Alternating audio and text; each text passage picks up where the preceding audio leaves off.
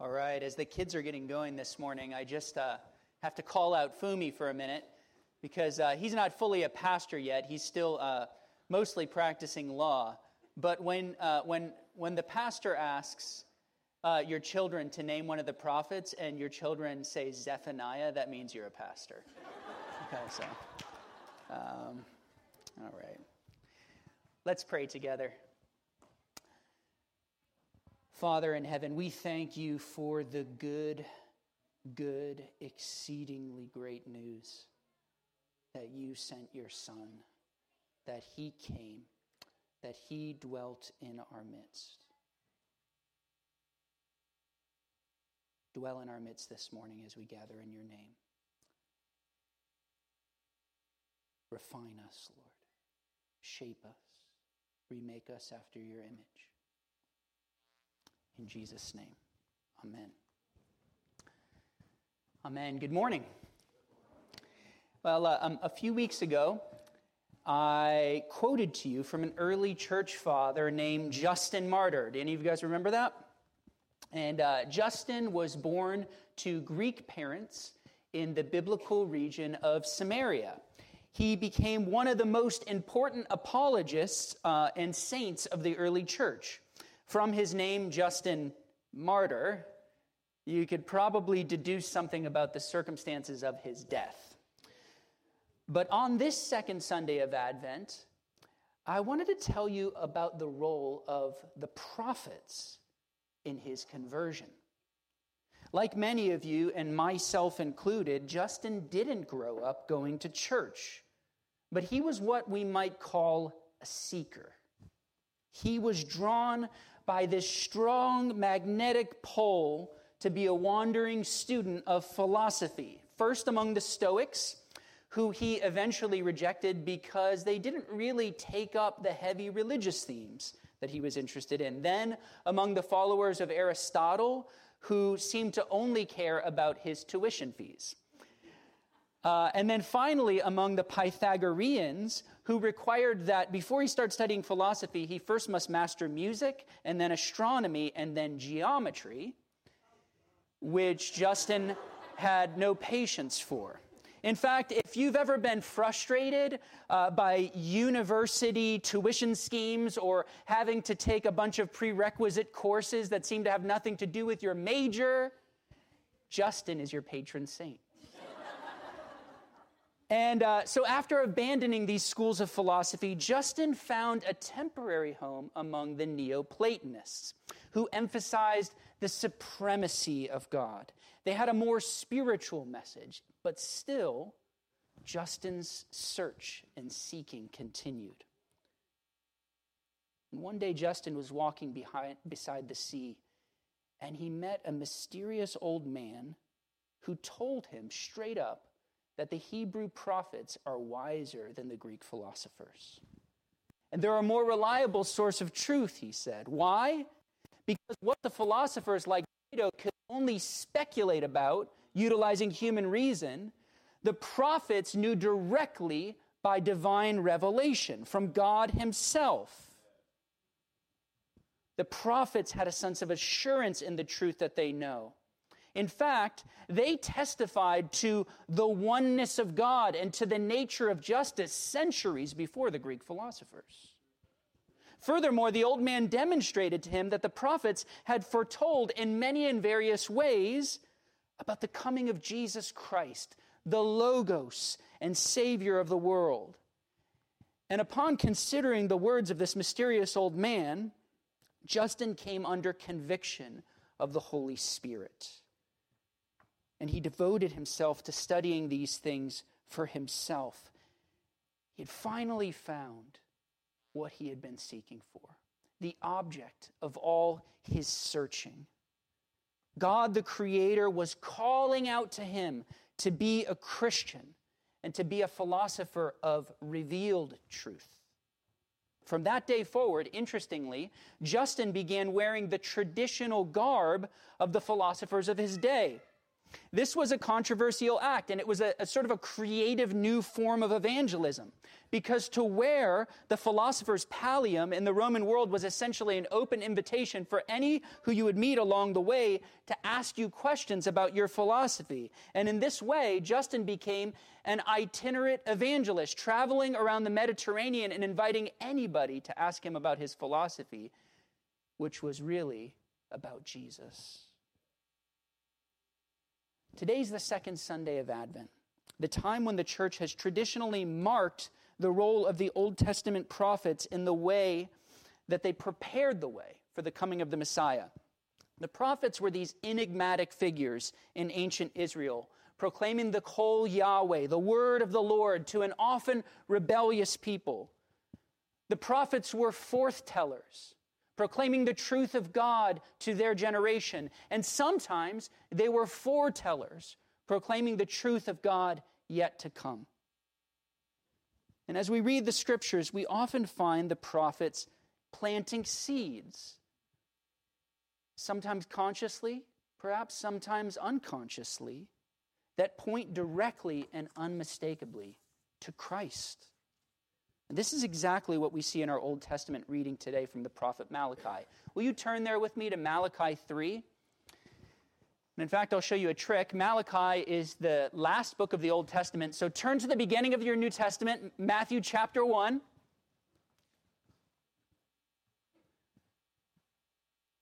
And then just turn back a page or two. All right. To Malachi chapter 3. And I want to say a brief word about this prophet's context. Malachi prophesied around the mid to late 400s BC, shortly after the return from exile and the rebuilding of the temple, really uh, a contemporary um, uh, of Ezra and Nehemiah. And in this day, there was much injustice, as you re- may remember from our series on the book of, of Nehemiah. Worst of all, God seemed absent to most people. They had rebuilt the temple and established the daily sacrifices, but there was, there was no account of the Lord coming and filling the temple again as he had in the days of Solomon. So the Israelites had returned, the temple had been rebuilt, but it did not appear that God himself had returned to Zion. And the people began to doubt the goodness and justice of God. We actually pick up the story in Malachi chapter 2, verse 17. The prophet begins by informing the people of Israel, You have wearied the Lord with your words. There's something about their talk, something about their vocalized perspective that's become wearisome to God. And right away, this should grab our attention because weariness is not a state of being that the scriptures usually apply to God. Isaiah 40, verse 27 declares, He does not faint or grow weary. Psalm 121, verse 4 adds, The Lord will neither slumber nor sleep. In other words, weariness is not properly a part of God's nature. He's not a mortal being that he should grow tired. Therefore, this statement was less about God's nature and more about a value judgment of the people's words. They were frustrating God with their unrighteous perspective. Malachi continues, But you say, How have we wearied him? In other words, the people want to know, Why are we annoying God? and here we get to the crux of the matter. And the prophet's answer is twofold. By saying everyone who does evil is good in the sight of the Lord and he delights in them, or by asking, Where is the God of justice? In other words, the people of Israel have wearied the Lord by suggesting that he delights in those who do evil as if it's good, and they've wearied the Lord by their faithless accusation that their, that their real life experiences of suffering somehow nullify the justice of God. To put it even more plainly, they're saying number one, that God delights in the wicked, and number two, that God's delay in exercising justice calls his goodness into question. Do you wrap your mind around these questions that the people of God are asking? If only these questions sounded contemporary to us. And in this milieu of skepticism, Yahweh himself promises to come in the person of Jesus, just like we process the gospel into the midst of the people, Yahweh promises, I'm going to come. The Lord declares in Malachi 3:1, "Behold, I send my messenger, who we know from the New Testament to be John the Baptist. He's the Elijah figure, also spoken of in Malachi 4:5. He will prepare the way before me." Now the critical question is, who is me? Who is it that John the Baptist is preparing the way for? And if we read carefully, we'll see that the speaker here is God Himself. John the Baptist will prepare the way for Emmanuel, God with us. This prophecy clarifies the point further when it says, And the Lord whom you seek will suddenly come to his temple. I love that suddenly come to his temple. The rescuer will come. And the messenger of the covenant in whom you delight, behold, he is coming, says the Lord of hosts. So here in the Hebrew parallelism, we see it's actually referring to the same figure, the return of Yahweh to Zion. It's, it's like the people thought, yeah, they probably thought, you know, he's going to come in, in like glory and fire like he did in the days of Solomon. But we know that something even more unexpected happened the messenger of the covenant came as God in the flesh in the person of Jesus Christ. It seems significant, does it not, that God's primary response to the charge of injustice is to point to the incarnation of Jesus Christ. Jesus himself is the Bible's ultimate in, uh, answer to the problem of evil.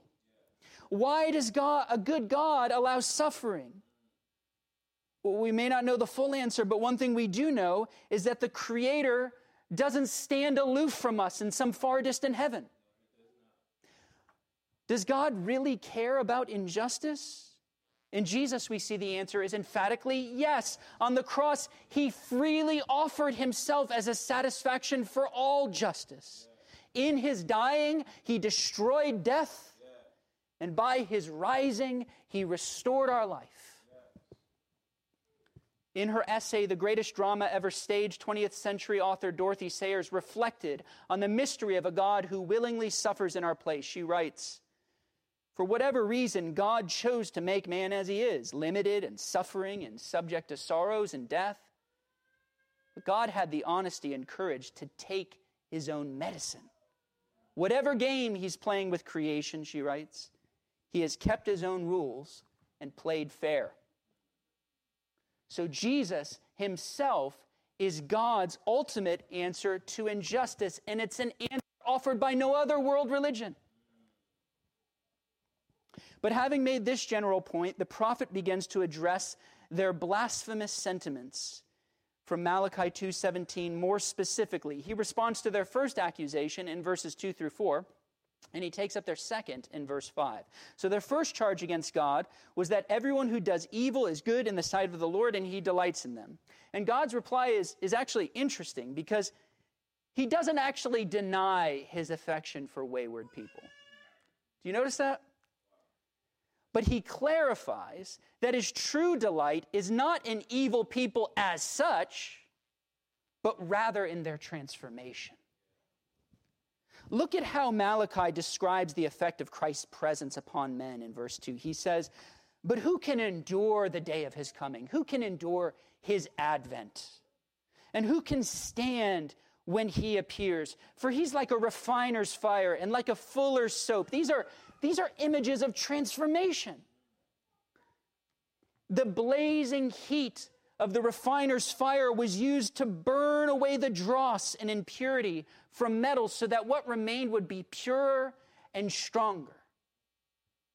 Likewise, the fuller's soap was a heavy lye soap. After applying it to dirty clothing, the clothes would then be placed on rocks and beaten with sticks until they were made clean.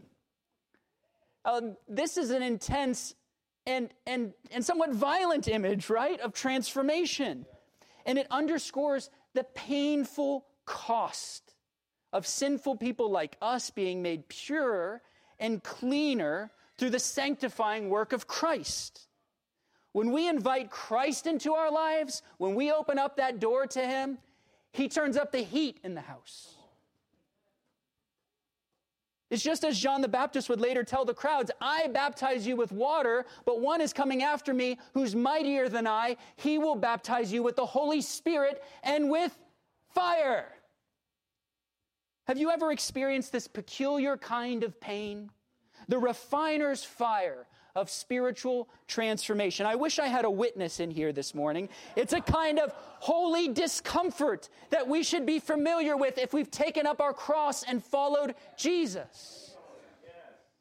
And sometimes it can have a physical component, like the process of someone breaking free from a long time addiction to drugs or alcohol. Sometimes it can come as an intense conviction of the Holy Spirit. But oftentimes, isn't it not more subtle than that? Like making the, the choice to no longer watch movies with explicit content. That can be painful.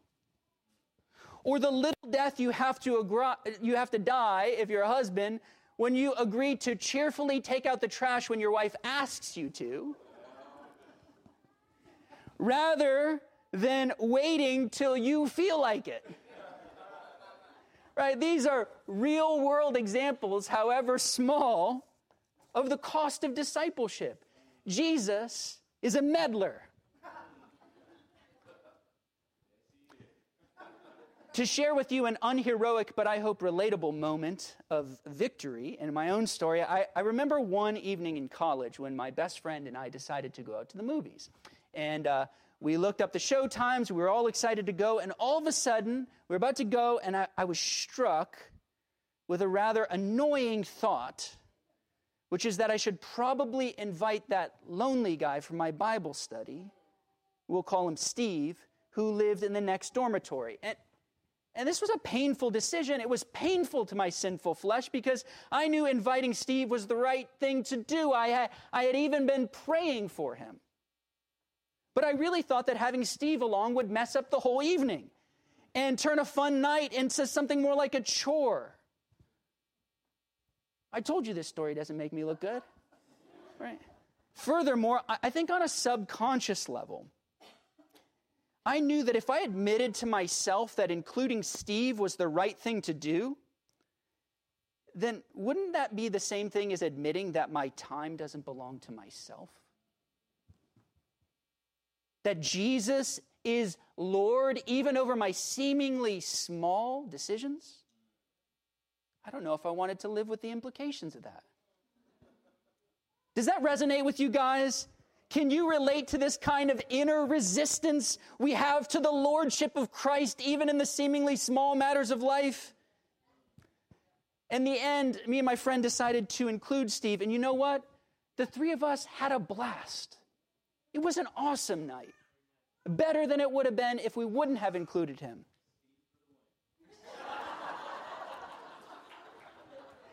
And that night became a living example to me of the promise that Jesus made to his disciples that anyone who tries to keep his life will lose it.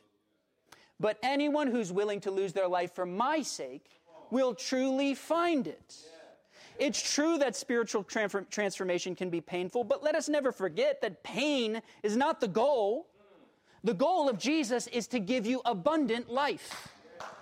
The goal of Jesus is to give you a meaning, is to give you a purpose, is to fill you with joy everlasting in his presence. So looking back at this first accusation from Malachi 2:17, the answer is no.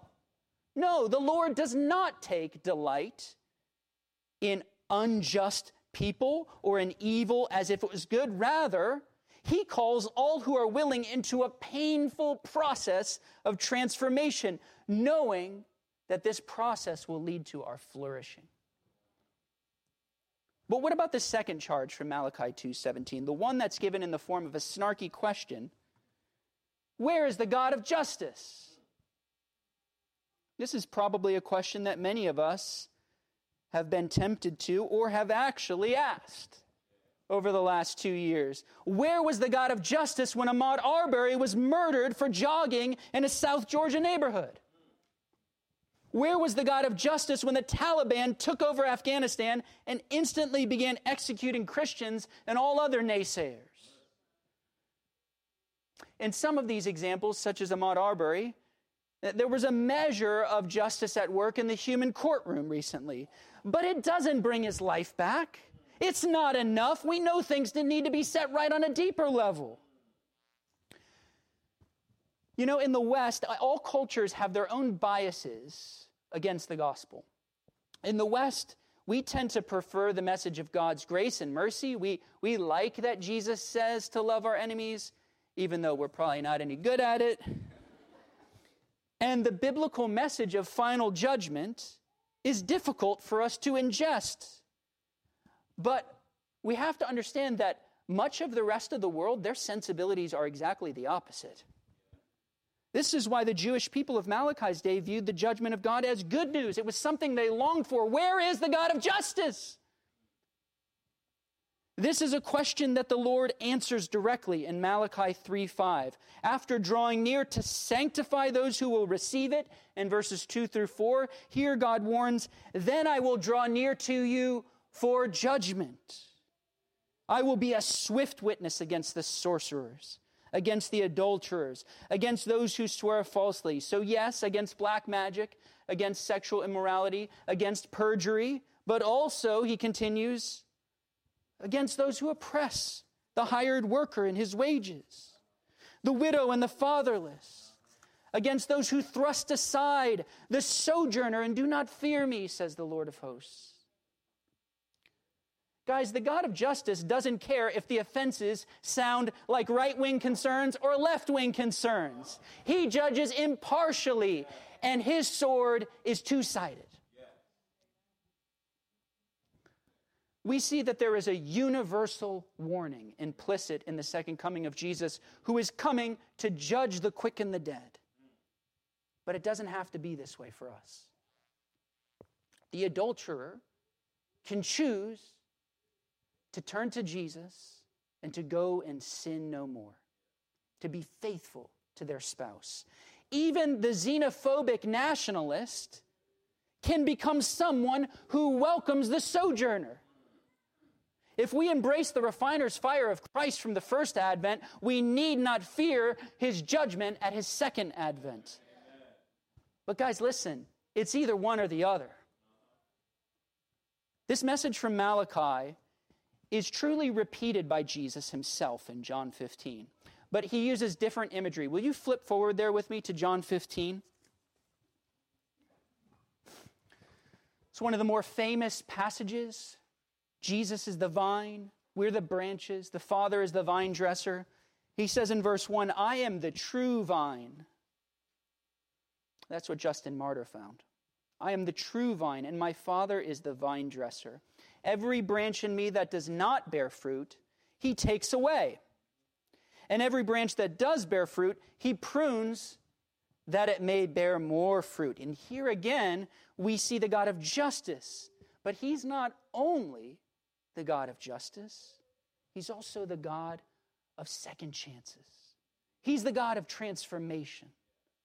The pruning shears that can be used to remove a branch altogether are the same that are used to make us bear even more fruit. But either way, there's going to be some cutting. The question is whether we'll be like the branches that are thrown away and burned, like we see in verse 6, or whether we'll be like those who abide in Christ, bearing much fruit, and so prove to be his disciples. Verse 8. Either way, the charge of injustice against God in Malachi 2:17 doesn't stick and it doesn't stick in our own day. We could charge God with delighting to transform sinful people, but thank God for you and I that He does. And He isn't done with any of us. We could charge God with being more patient than we would be if we were judge, but thank God we are not. The Apostle Paul said, I don't even judge myself. My conscience is clear, but that doesn't mean that I am guiltless. And ultimately, we know that this God of justice doesn't stand aloof. He responds to these charges in the most personal way imaginable by entering our story, just as the prophets foretold. I want to end this morning by testifying to you all afresh the very truth that Justin Martyr discovered in his own day that the prophets are wiser than the philosophers. That their wisdom is older, it's more authoritative, and most importantly, that they point us to the true Logos, the Word made flesh, the rational principle behind all things, our Savior, Jesus Christ. How are we to respond to this Christ whom the prophets foretold? What are we to do with his claim to be the fulfiller of the prophets, the one who was sent in the fullness of time to sanctify and to judge the world. For some of you, especially if you consider yourself an honest seeker, like Justin Martyr, the next step might be to investigate Christ for yourself. Have you ever read the four Gospels that tell his story? They're not very long, you could read them in a few hours. But when I read them as a young adult, just like Justin Martyr, it changed my own life forever. If that's you, if you're not yet a Christian, but you're interested in reading the Gospels and asking honest questions, let me know. We can meet for coffee. I'll read them with you if you like. Blaise Pascal once said that God gave us just enough truth so that those who seek will find, and not too much so that those who don't seek won't find.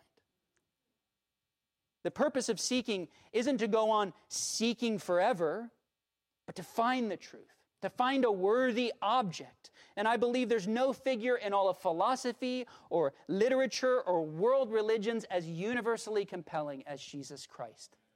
Seek him out for yourself. The story of Justin Martyr also gives a next step to those of us who have already found Christ, or perhaps more accurately, been found by Christ. Because after investigating the scriptures for himself and becoming confident of the truth of Christ, he devoted himself to creative evangelism, putting on a philosopher's garb, making himself available to people who don't know Jesus. I got a question for you this morning, saints. Are you available to people who don't know Jesus? Are you available to friends, neighbors, coworkers, family members, perhaps even your own children who don't know Jesus? What would creative evangelism look like for you? Perhaps you could set aside one night a month to host one of these people for dinner, not to force anything, but just to ask good questions and to share your own story with Christ. Perhaps you could host a book club that doesn't shy away from spiritual topics. Perhaps you could tutor a kid who's struggling in school or coach a sports team and get more connected with the wider Tallahassee community rather than living in your own Christian bubble. Perhaps you could ask Sarah Ma Taylor about befriending an international student or becoming a conversation partner. Perhaps you could ask John Perry or Paul Darling about getting involved with prison ministry. Perhaps the Lord would lead you to adopt a child from another nation that has little to no Christian witness. Perhaps you could simply invite a neighbor to church around Christmas time. Friends, there's no shortage of opportunities for those who have become convinced of the truth of Christ and who, like Justin Martyr, are willing to be available to people who don't know Jesus. Are you? Are you available? It's just that if we're honest, and the, the adjustments to our lifestyle that this would entail, it might involve some refiner's fire. It might involve some Fuller's soap. It might be injurious to our self centered existence to take up our cross and follow our Savior and Master, Jesus Christ. Indeed, it will. So be it. The way of the cross is the way of abundant life. In Jesus' name, amen. Please take a few moments to meditate on the sermon.